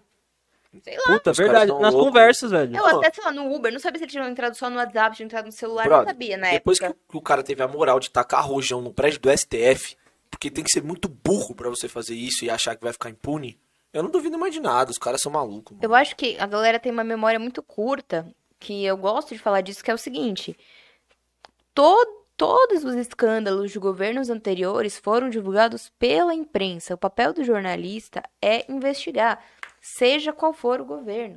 O papel do jornalista é esse, entendeu? Então eles esperam o quê? Que, sabe? Tem uma frase do Milor Fernandes que é muito boa, que é: jornalismo é oposição, o resto é armazém de secos e molhados. É. É sempre oposição, sempre. A gente, é o nosso papel, a gente tem que investigar as Não pessoas. pra ficar fazendo carinho no presidente. Não, e, e ninguém, não só no presidente, mas nenhum, ninguém, ninguém. É, a gente tem que de- fazer isso. E tipo, ah, é, vocês estão torcendo contra. Cara, não é torcer contra. É, você, você, ser, você ser oposição é você fiscalizar. A democracia ela é feita disso. A oposição tem que existir pra democracia existir. Porque senão não existe. Não faz sentido nenhum. Exatamente. Não, é. O ambiente jornalístico mudou bastante, né? Teve uma capa de um jornal, que agora eu esqueci qual foi, que trouxe nomes de todos os jornalistas que sofreram retaliações cobrindo a eleição. Meu nome estava lá, inclusive, me senti muito importante. Ó, Esqueci o nome do, do- do negócio. Sim. Mas, nome de todos, assim, eram 140. Eu lembro que era 144. Misericórdia. Não, é. Hoje, assim, às vezes você tá parado, se você é parado pela polícia você fala que você é jornalista. Tô mentindo? Não. O cara já te olha estranho, já começa a falar grosso com você. É, mano, é foda, velho. É foda. Foda mesmo. E Thali, velho, é, eu queria que você falasse também, é, fugindo um pouco do esporte, qual que foi a melhor sensação como jornalista até hoje pra você? Qual foi que você falou, mano, me senti realizada, o melhor momento pra você, assim, na sua profissão? Mano, eu acho que é muito louco porque tem vários, dependendo da época da nossa vida, né? Eu acho que é, teve uma matéria que eu fiz na Veja, trabalhei na Veja antes do R7, que foi uma matéria falando sobre o desastre de Mariana e tal. Lembra de Lembro. Opa. E foi uma matéria que eu assi... as estagiárias assinaram o nome na revista. Isso não acontecia. Era eu e a Nicole Fusco, inclusive, que agora tá na Globo, repórter maravilhosa. E a gente assinou na revista, assim. E eu lembro que chegou a revista, né, cara? Meu pai comprou aquela coisa, meu estagiário. Enquadrou pô, e tal, enquadrou. né? Ele tem isso. E ele tirou uma foto, postou no Face, então toda lembrança aparece isso Sim. pra mim. Eu lembro que naquele momento isso foi muito grandioso, assim. É, Hoje, depois de tudo que eu fiz, isso não parece mais uma coisa. Mas naquele momento foi uma das primeiras coisas, assim, que eu Aham, fiz, sabe? pô. Foi, tipo, o seu primeiro grande trabalho dentro do jornalismo. É, Um momento de exatamente. reconhecimento. Exatamente. Mas enfim, eu acho que essa, essa, esse, quando eu ganhei o prêmio da matéria da, da Elisa Samúdio, Da Elisa, né? foi muito louco, porque eu não esperava. Foi um tapa na cara, porque você era a única mulher, né, na parada. Não, eu não esperava mesmo, porque assim, eu só inscrevi aquela, porque o Zé, de, eu não ia nem inscrever. O Zé falou, vamos inscre- inscrever? Só que tava concorrendo só dentro do UOL com uma série muito foda de violência contra a mulher no esporte do Adriano Wilson, que é o meu colega, que é espetacular, uma inspiração pra mim, é o par. Ele é foda. Uhum. Que era chamada Vozes no Tatame. Então, de, de mulheres da luta, você viu essa Que série? sofreram assédio. Sofreram assédio e violência dos treinadores. Puta, eu lembro, uma outra repórter, é, ela era da ESPN, a Mayara, Mayara Munhoz, Maíra Munhoz, ela fez uma parecida, mas eu li as É, duas. é, então, essa matéria foi, meu, e assim, tem áudio do cara, tipo, agredindo a mina, sabe? E, e essa matéria tava concorrendo, era uma série. E a minha matéria era uma matériazinha simples, então, assim, eu não esperava. Quando eu fui ver, eu tava na redação, mas eu fiquei tão eufórica, mas eu fiquei tão eufórica, que eu entrei no banheiro, tinha um banheiro, tem banheiro acessível e tem banheiro não, tem no banheiro acessível, fechei a porta, tampei a boca e dei um grito. Porque aquilo era inacreditável pra mim. Meu, ganhar um prêmio. Tipo, eu tinha na época, quantos anos eu tinha? 24? Ganhar um prêmio com 24 anos, dentro do jornalismo, acabado de entrar em esporte. Então esse momento foi marcante mesmo. Sim. E essa matéria do SAMU mudou a minha vida. Mudou o seu jeito de pensar. Também foi premiada e tal. Mas ela, a, a, a produção dela mudou a minha vida. Assim, a premiação, claro que foi legal tal. Sim. Mas foi a produção, tá ali dentro da ambulância, vendo aquilo, entendendo aquilo, sabe? Eu acho que eu posso citar esses três momentos, mas teve vários, né? Agora perguntei o mais difícil. Tem algum pra se evitar? O mais difícil. Cara, eu acho que ter que se provar é sempre difícil. Sabe? Você chega, ainda mais sendo mulher, você chega num lugar e você tem que se provar não só como vocês têm que se provar, do tipo, ah, Qualidade do trabalho. não, Escreve aí, deixa eu ver o que você tem pra... Você tem que se provar muito mais, sabe? Então, eu tive de- muitas dificuldades, assim, de tipo. Não, de, de, de colegas, de, de chefes meus, de outros lugares, não do UOL, é, darem a entender que eu tava me relacionando, dando pro diretor, sendo bem Nossa. sincero. Não era no UOL isso, em outro lugar. Uhum. Por eu conseguir porque assim, eu trabalhava com ele e fazia. Não com ele, né? Eu trabalhava na editoria. Mas às vezes fazia uns trampos pra ele. Porque a gente tinha interesses em comuns, fazia uns trampos jornalísticos pra ele. Já ensinavam isso. Insinuavam isso, sabe? Então, eu acho que. E eu tinha sempre que me provar. Tinha que provar o meu trampo, Entendi. né? É, um- é difícil, né? Não só no esporte, assim, sempre. No jornalismo no geral. Geral, aí você vai fazer uma entrevista com pô, algum cara fodão do esporte. Aí você vai lá. Aí o cara tá com aquela cara, sabe? Tipo. Aí você tem que. E aí você te- não pode cometer um deslize, Que ele já... entendeu? mata, né? Não pode. Você não pode errar um placar. Saca? Ah, foda. Eu imagino. É eu acho, foda. Eu acho que não só no jornalismo, mas praticamente todas as profissões em que tem homens e mulheres trabalhando junto, a mulher já chega com essa pressão, já chega com esse olhar reprovador, tipo, não importa só o mérito do trampo dela. Ela ainda tem que dar mais pra ter o mínimo de reconhecimento. É que mulher como repórter, eu falo isso, eu sempre via isso muito na sala de jornalismo, tipo, eu ouvi até algumas coisas assim de alguns professores, tipo, ah não, mulher geralmente é- se dá melhor com assessoria de imprensa. Ah, vai fazer assessoria de imprensa. Por quê? Porque o, o, o repórter sempre foi algo masculino, masculinizado e, e envolto no machismo, né? Então é um ambiente que a- ainda está quebrando. A gente tá- ó, a gente tá falando de 2021, isso deve ter acontecido alguns anos atrás. Não tá falando de muito tempo atrás, Não, de 2002. pouquíssimo. Imagina as mulheres que, tipo, eram repórteres em 2004, 2005. É. Que, tipo... Mano, Você é viu a Patrícia Campos Melo, na época, acho que foi há um pou- pouco tempo atrás, que que alegaram que ela tava, tipo, seduzindo o cara pra conseguir informação. Vocês viram isso? Vi. Cara, e assim, aí você tem que estar sempre em alerta. Tipo, ela tinha, ela gravou tudo, ela tinha todos os prints. Isso não é o tipo de malícia que você tem porque você tem.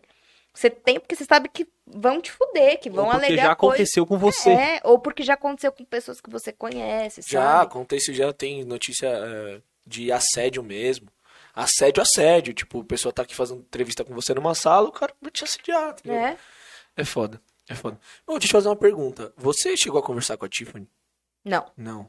Eu lembro que você. Algo, algo parecido em relação não, a isso. eu não entrevistei ela. Tiffany, a do vôlei. A do vôlei, é. Não sei se é no Universal. Alguém, alguém do UOL entrevistou, eu acho. Não, não. É, sei. ela fez entrevista. Acho que o Universo rolou, Universo, mas não é, eu, foi é. o Universo, né? É que, mano, é que o caso dela foi um caso, mano, tipo, bem complicado pra margem de discussão, fora que teve toda a polêmica de fora, tipo, muitas pessoas estavam usando essa matéria como uma desculpa pra ofender todas as pessoas trans. Foi um bagulho que saiu do, do esporte, saiu do vôlei, saiu da matéria. Pegaram ela como recorte e quiseram é, usar a imagem dela pra legitima, legitima, legitimar a ofensa com pessoas transexuais. É, mano, tipo, é complexo o debate porque é, o COI, ele exige que um atleta trans tenha que fazer todo o tratamento hormonal. E é muito nocivo ao corpo, tá ligado? Sim. É, o, o tratamento normal, o, tra- tratamento hormonal já é um problema, já é uma discussão. Fora tudo que a Tiffany, ela fez tudo isso. Então, para ela ser uma jogadora feminina, ela teve que passar por todo esse processo. E aí ela chega depois de tudo isso e sofre as críticas que, que está sofrendo, tá ligado? Ah, porque ganhou porque tem um homem. E, e as meninas mesmo falando, então, tipo, qual que é a fita? Tipo, todo mundo sabe que ela teve que passar o, o, o, o quão difícil é esse tipo de tratamento hormonal, o quanto mexe com o corpo, tá ligado? Qual foi o jogador de vôlei que. Várias, não vem ela? ao caso, mas tipo. Teve uma que. É, é, um, é um debate muito. Não é Bem no amplo. meu lugar aqui de falar isso, mas se eu posso opinar alguma coisa, eu acho que é ridículo, tá ligado? Tipo. Mas usar- é, de novo, eu acho muito curioso como o esporte é um retrato da sociedade, em todos os sentidos. Sim. Né? Em- Não só no machismo, como a gente já citou, mas esse caso é a mesma coisa. Eles só querem uma desculpa. População trans no Brasil, eh, é, a média de idade, de, de expectativa de vida de, de pessoas trans no Brasil é de 33 anos, sabe? Que é isso? Caralho. Sério mesmo? Sim. Se eu não me engano, a última vez que eu coletei esses dados foi em 2019. 90% das mulheres trans no Brasil trabalham com trabalho sexual. Um programa, né? E não é porque elas gostam, é porque não tem espaço. É onde elas conseguiram trabalhar. Não, e outra, pai, pai e mãe que, Manda tipo, embora manda de embora casa. casa, aí tem que, tipo, comer, tá ligado? Tipo, e vai fazer o quê? A Tiffany é extremamente corajosa, porque ela, a- ela está ali é uma resistência. A presença dela, a figura dela naquele momento, naquele espaço, é uma resistência. Eu, eu acho, sinceramente, que eu não aguentaria um dia. Porque é xingamento de todos os lados, é xingamento da, da própria equipe, é xingamento de- do- das equipes adversárias, sabe? Torcida, mídia. torcida todo que vai mundo. além da, da rivalidade. É- é- Ela atinge a sua existência, a sua- o fato de você estar vivendo Exato. como quem você é. Ela não tá sendo ofendida pelo fato dela jogar no time adversário. Ela tá sendo ofendida por ser quem ela é. É, exatamente. E acontece isso em todos os ambientes, cara. Tipo, todos os ambientes. É, é- a aceitação, ela é muito delicada. Precisa entender que essas pessoas, assim, falei do tratamento hormonal, mas são pessoas que já vêm sofrendo um abuso psicológico há muito tempo. Então são pessoas mais sensíveis, difícil de lidar por conta disso. E aí a, a questão é que não tem paciência, né? O COI fez isso, na minha opinião, essa, todo esse trâmite de tratamento hormonal, exatamente para não ter atleta trans. A minha opinião em relação a isso é porque não tem a necessidade. Eu não sou médico, não sou cientista, mas eu acho que não tem a necessidade, cara. É muito hormônio. É, é uma, é uma agressão ao corpo de uma forma. E é- em um curto espaço de tempo. Aí você tem que fazer isso, aí laudo de não sei o quê, aí laudo de não sei o quê. E mesmo assim não é suficiente. E mesmo assim, tá vendo? Porque Ah, se fosse, não tá nesse debate A, até a hoje. Tiffany chegou a tomar alguma suspensão ou, ou caiu? Que estavam querendo suspender ela de jogar. Não, Ah, acho que não. Na alguém- época sim, ah, mas agora eu tentado. acho que ela Hoje- agora não, Ela normal. tá, ela tá no SESI, não é? É no SESI que É, ela joga? na época, algum idiota lá ele Eu protocolou um bagulho que lá. estavam tentando pedir, pedindo pela Não, e, suspensão e a dela. Lesp tá nisso, né? É. É, isso começou antes da pandemia, eu acho que, que esse projeto foi colocado, ele tá pausado, essa votação, mas para impedir pessoas trans de atuarem de acordo com os gêneros com os quais se identificam. É um projeto da Alesp. Entendi. Isso. Eu lembro que em 2019, fim de 2019, isso- esse projeto veio, eles começaram a votar, mas aí parou, aí veio a pandemia e parou. Não, não voltaram a falar sobre isso. Sim. Mas era um projeto, projeto da Lesp não, né? Um projeto de é, é, deputados estaduais conservadores que seria votado na Lesp. Então a gente tem deputadas trans que estavam levantando bandeira contra isso, tal. Isso foi fim de 2019. Porque, só que, cara, é muito louco, porque a gente, tudo bem, o- a única, a única, o único argumento que eles podem usar, se a gente fingir que a gente acredita que é argumento, né? é o lance biológico de força, enfim, não sei o quê. Com esse lance hormonal, isso, isso acaba. É, diminui muito. A memória muscular dela Uhum. acaba, tipo, diminui muito, elas perdem muita força. E é uma discussão que até médico ainda não chegou em conclu- em conclusão sobre Não isso. tem uma e- conclusão. E os idiotas que da Lesp querem basear no puro achismo deles pra Imagina essa a pele. rebordose que, ela, que uma atleta trans sofre de tanto tomar hormônio. Tipo, como dor de cabeça. Lembra É. que a gente, a gente entrevistou um casal de bodybuilder e eles falam que, tipo, é, o, Anticoncepcional. a, a Bá falou que o anticoncepcional é muito nocivo à mulher, né? Por conta disso. Causa muita dor de cabeça, porque é muito hormônio de uma vez. Então imagina. É uma porrada de hormônio no seu corpo, o seu corpo não E tá isso é preparado da- absorver tanto. Exato, imagina isso no, no autodesenvolvimento. Eu acho que há, há até o fato de, tipo, ah, tem um pouco mais de força, falando sobre o feminino. Só que, cara, o que, que incomoda tanto essas pessoas? Elas não querem roubar. Ela, é, essa é que é a questão. Ela não tá lá pra, tipo, ah, é o, o clube que contratou ela quer roubar e quer ganhar tudo. Não, mano. Ela quer só ter um espaço de jogar. E no gênero que ela se uma- identifica, tá ligado? Uma contradição que é muito interessante, que é então, beleza. Então, você vai jogar de acordo com o seu sexo, não de acordo com o seu gênero. Ok. Aí você pega os homens trans. Com tratamento hormonal de testosterona fudido. É. Jogando com as minas? Então você entende que não, ninguém tá preocupado com o rendimento do time? Porque se fosse isso, É. os homens trans jogando com, as, com, com mulheres cis, eles seriam muito superiores. Sim. Então não faz sentido, é contraditório. E aí, esse tipo de coisa escancara. Qual que é o problema? É, pessoas trans não devem ocupar espaços. A sociedade não quer que essas pessoas ocupem espaços. Aí a questão entra, tipo, porra, ela, antes da transição de gênero, ela sempre foi mulher, mas antes da transição de gênero, ela jogava vôlei. Então ela tem que parar de jogar vôlei. Porque ela finalmente conseguiu se reconhecer como mulher. Tem que abandonar o que ela gostava, que ela gosta ainda. É, e é uma coisa que ela ama. Então. Não, enfim, é isso. É isso. Seria da hora, mano. Não sei se já existe, se já existe, me corrijam. Quem estiver assistindo esse vídeo, me corrija se eu estiver errado.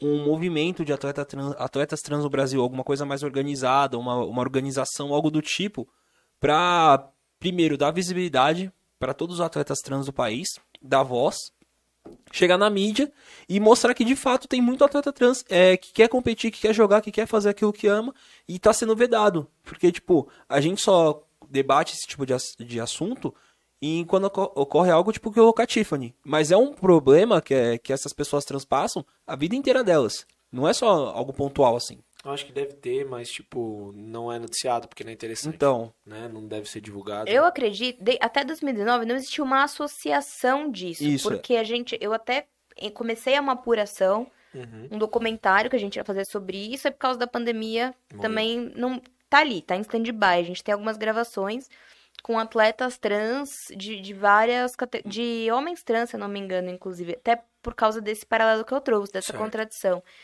Então, pela minha apuração lá em 2019, já faz tempo, não tinha uma associação.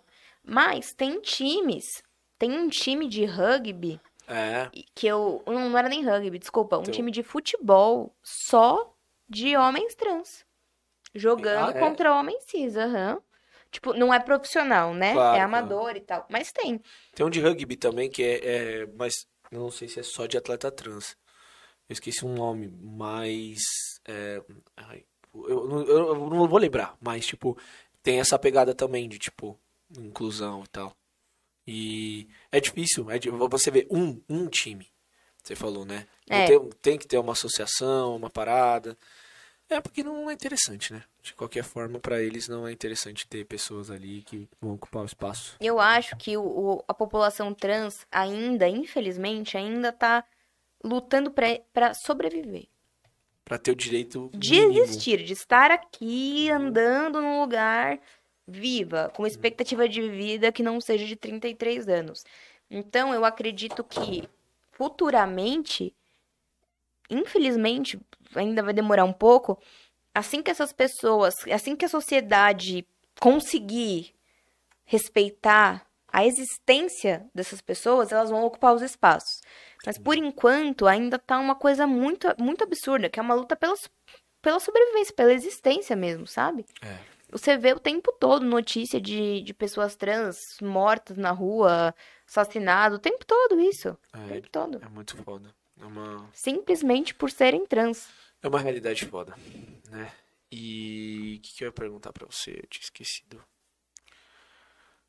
Era, era sobre alguma matéria que você fez agora, eu não lembro. Tentar lembrar. Enfim, falar sobre. Tá legal nosso papo. Né? Tá eu ia puxar o gancho de esporte, mas não vou puxar, não. Não, puxa, não, tá bom. Tá bom demais, Tá né? bom. Ó, fazia tempo, hein, Léo? Fazia tempo. Nossa, é mó bom falar sobre janeiro. Nossa. Não, mano, a gente precisava tomar uma breja um dia mesmo. Porque É. também, não, né, só enrola, né? Não, vamos, vamos sim. Vamos, agora falando sério, tá gravado. Vamos, vamos, vamos fazer. Tá bom, quero ver. Não, é verdade. E sobre, sobre o jornalismo que a gente estava conversando, né? Você teve essa experiência de, em news com agora com a pandemia. Teve outra matéria legal que você fez que você queria falar? Alguma outra vivência Da bacana? pandemia? É. Olha, eu teve algumas, assim, eu, eu teve uma que me marcou muito, que foi quando eu fui no Hospital da Brasilândia. Uhum, O Hospital da Brasilândia era uma obra já que estava parada, uhum. e aí com a pandemia eles aceleraram a obra, criaram uma licitação e tal, para transformar aquilo numa UTI Covid, temporariamente. Santo, ah, um parênteses. O meu sogro ficou lá quando abriu e santo seja o Hospital da Brasilante, porque é um hospital que é assim, padrão excelência, assim, melhor Foda, que né? hospital particular, juro. Foda. É muito fera. Quando que ele ficou lá? Ele ficou em agosto do ano passado. Cara, eu fui lá. Quando que abriu? Foi tipo julho? A junho? Não, é, foi julho, julho, Julho? julho, julho, julho. Então, quando abriu, eu fui. Logo que, que eles inauguraram os prim- os primeiros leitos e tal. E assim, eu também tive essa impressão. Eu conversei com a equipe médica. Era um clima bom. Você vê que é um clima bom, assim, meu. Então, é, eu entrei lá na UTI. Tinha pessoas que estavam entubadas, então, enfim, estavam lá. Mas algumas estavam acordadas e elas toparam da entrevista. E aí teve um momento que foi muito marcante. Que aí é foda a gente separar a profissão do pessoal, porque eu sou chorona pra caralho, então eu choro. Só acho que eu tava com muita coisa na cara, não dava pra ver. Mas era uma mãe que tava internada com Covid. Pouco antes, a filha foi pra UTI com Covid. A filha ficou na UTI, a filha teve alta, a mãe foi pra UTI. Então elas não se viam desde a internação da filha. Certo. E aí foi uma assistente social, porque tem esse lance de humanização e tal, fazer uma chamada de vídeo da mãe com a filha. Seria o reencontro delas. A mãe ainda na UTI. E aí eu filmei esse momento. Tava lá e tal, perguntei se a gente podia gravar, ela falou que sim. Meu, foi foda, assim, foi muito emocionante, sabe? Muito emocionante. Tipo, porque prime... teve primeiro o susto da filha ser internada, depois que a filha tava tendo alta, a mãe foi internada. Então elas não se viam e teve esse, esse, esse peso. Impacto, né? Então o reencontro foi muito bonito, assim. Foi. E aí nessas horas, é o que eu sempre falo, sabe? É muito clichê.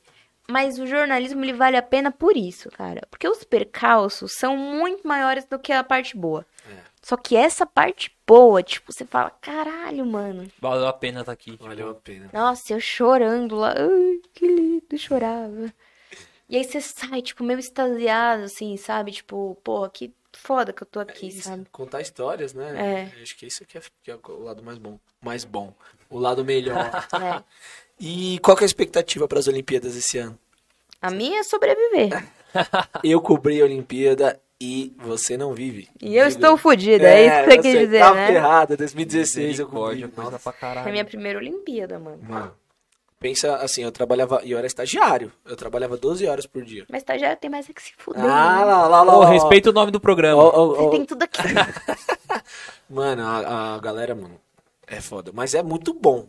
É gostoso, mano. É gostoso É, demais. imagino que na redação seja mais legal. É que eu, é, é, é, Da minha casa, é, vai ser É. foda. Exa- especialmente quando você vai cobrir o badminton. Nada contra quem faz badminton, mas é muito Você chato. cobriu, você fez matéria de badminton? Porra, pra você caramba. É, você acha que estagiário vai ficar no futebol, no basquete? Eu imaginei que seriam esses esportes, mas eu não imaginei que eu ia colocar você pra cobrir o badminton. Não, é a xepa, filho. É golfe. É, mano, o que ninguém quer, você vai lá, vai fazer, tá ligado? Mano, mas é, é gostoso, mano. As Olimpíadas é, é legal. O melhor seria se você fosse em loco. Você tem vontade de ir num. Eu tenho muita vontade. Tenho mesmo. Vai uma equipe legal do UOL. Vai? Vai, vai, Tóquio? sim. É, são os repórteres, não diria mais antigos, porque todos que vão têm muito mérito, mas é uma galera que já tá em esporte há mais tempo e tal. enfim. Rola, rola isso, rola. Rola, não, e eu acho importante, porque, mano, bem ou mal, é, é muito, né, foda, é uma... É consagração de um trabalho. tá Exatamente. ligado? você cobriu uma Olimpíada uma Copa do Mundo, é consagração pra quem é jornalista esportivo, mano. Entreguei uma, uma Olimpíada, tá ligado? Tipo, É. foda. Exatamente. Então, assim, eu tenho esse, esse, sonho, tipo, Olimpíada, Copa do Mundo. E, e, eu, e o meu, meu sonho não é exatamente lá, porra, Brasil ganhou, perdeu de 7 a 1. Não é isso. Mas é, tipo, ir no entorno, tá ligado? É, uma- o UOL fez uma, o Esporte fez uma matéria em 2000 2018, né? Foi a última Copa? Foi, 2018. que eu não tava ainda lá, Sim. mas era uma matéria sobre ser LGBT na Rússia. Nossa. Uma série, foi uma série premiada, foda, foda. Depois eu mando pra vocês. Então, assim, é isso que eu tenho vontade, sabe? Tipo, você ir ali no entorno, você achar as histórias loucas, você. Falar com o tiozinho pipoqueiro que Porra, os tiozinhos pipoqueiros tem Não, história, viu? o cara tem, mano. O cara tem É viver história de fato, é viver o evento de fato, não se limitando apenas ao esporte, mano. É. É, porque o factual, eu da minha casa consigo cobrir. Eu tô assistindo Ah, ali ao vivo, bato texto. Quando você tá lá, é outro rolê. Você tem que, que caçar coisas que são únicas. Exato, exa é, o menino palmeirense, cego, o- Uhum. como é que é o nome dele? Ai, como que é o nome dele? Eu esqueci. Não, Augusto é outro menino. É, é, Eu sei é o- porque a mãe narra o jogo pra a mãe ele narra no o jogo estádio. pra ele. É, isso é o faro jornalístico do o, o repórter do da Globo, eu esqueci, perdão, eu esqueci o nome dele. De olhar e ver, eu acho que é isso. Você tá ali, você tá ali no- na competição, você olha uma situação e transforma aquilo numa, numa notícia. Ah, aquilo foi muito melhor do que o jogo, o Palmeiras É, ganhou. claro. Só complementando, a produção acabou de passar o nome do menino. Nicolas. É Nicolas. Ni- Nicolas, Nicolas, exatamente. Nicolas, é, exatamente. Nossa, é- é- essa é a melhor parte. Né? Eles foram homenageados no ACESP em 2019 também. foram, ganhou, foram. Eles foram ganhou lá. o prêmio de torcedor do ano da FIFA, esse menino. Tem um teve um vídeo que Muito saiu bom. agora, com São Paulo campeão, que o, que o pai e a mãe chamam um, um intérprete, o menino é cego, eles montam um campinho. Eu, cara, tem que mostrar esse vídeo, é, é insano. E aí o cara, o menino tá onde tá, tá ali, então eu tô aqui. Aí ele pega a mão do menino e vai acompanhando o menino como conforme vai rolando o jogo. A mão Caralho. dele, ele vai, então ele ouve a narração e ele vai Que acompanhando. lindo, mano. Cara, sensacional. que da hora. Muito fera, é emocionante mesmo. Emocionante demais. É, são, esse é o lado bom, né, da nossa profissão. Mano, é por isso que eu digo, futebol. é, Eu era uma pessoa antes de eu entrar em esporte que, ai, futebol. Mas, mano, não, é muito clichê, mas não é só o futebol, tá ligado? É mais do que futebol. Eu fiz uma matéria agora, assim que eu voltei pra esporte, inclusive de um cara chamado Evinho. Ele tem 33 anos e tem uma deficiência, eu esqueci o nome agora, mas ele não tem o movimento dos braços nem das pernas, ele anda de cadeira de roda e ele tem tipo um tipo de não é uma síndrome de Down, mas é um tipo. Uhum, Eu não vou me atrever a falar porque eu não me lembro exatamente o que é. certo. Mas assim, é, ele desde criança, tendo indo para hospital, até descobriu que ele tinha, né? Tinha convulsão, muita convulsão, de uma comunidade no Recife. Ele sempre gostou de futebol, sempre. E aí ele criou um time, um projeto social, e ele é técnico de um time, ele na cadeira de roda, nessa condição e tal. Ele gosta muito do Milan da Itália, e o nome da comunidade dele é Coelhos, então chama Milan dos Coelhos. Eu o vi essa matéria. Você viu essa matéria?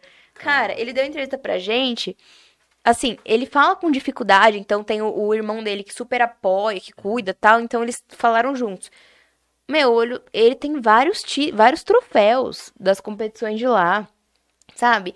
Então, assim, é isso, meu. Como que a gente vai falar, ai, foda-se futebol, sabe? Não, olha, olha isso, inclusão. sabe? Eu lembrei, Exatamente. eu lembrei de um caso também de um menino que viralizou, é, o locutor Augusto. O sonho do moleque é ser locutor de, de Eu tô futebol. ligado, esse moleque é muito fera. E ele tem também uma condição especial que é qualquer outra criança na, no lugar dele, se não tivesse alguém que ajudasse, tipo, aí, ia cagar pro sonho do moleque.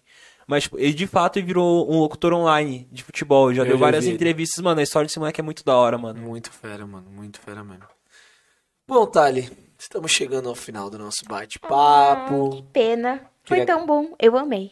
Queria agradecer demais a sua presença. Você tem mais alguma coisa pra falar que você quer falar, que a gente esqueceu? Eu acho que não. Provavelmente sim, mas vou lembrar lá na minha casa agora. A passar as suas redes sociais. É, fala- passa lá, fala um fala lá. do trampo. Pessoal, te seguir.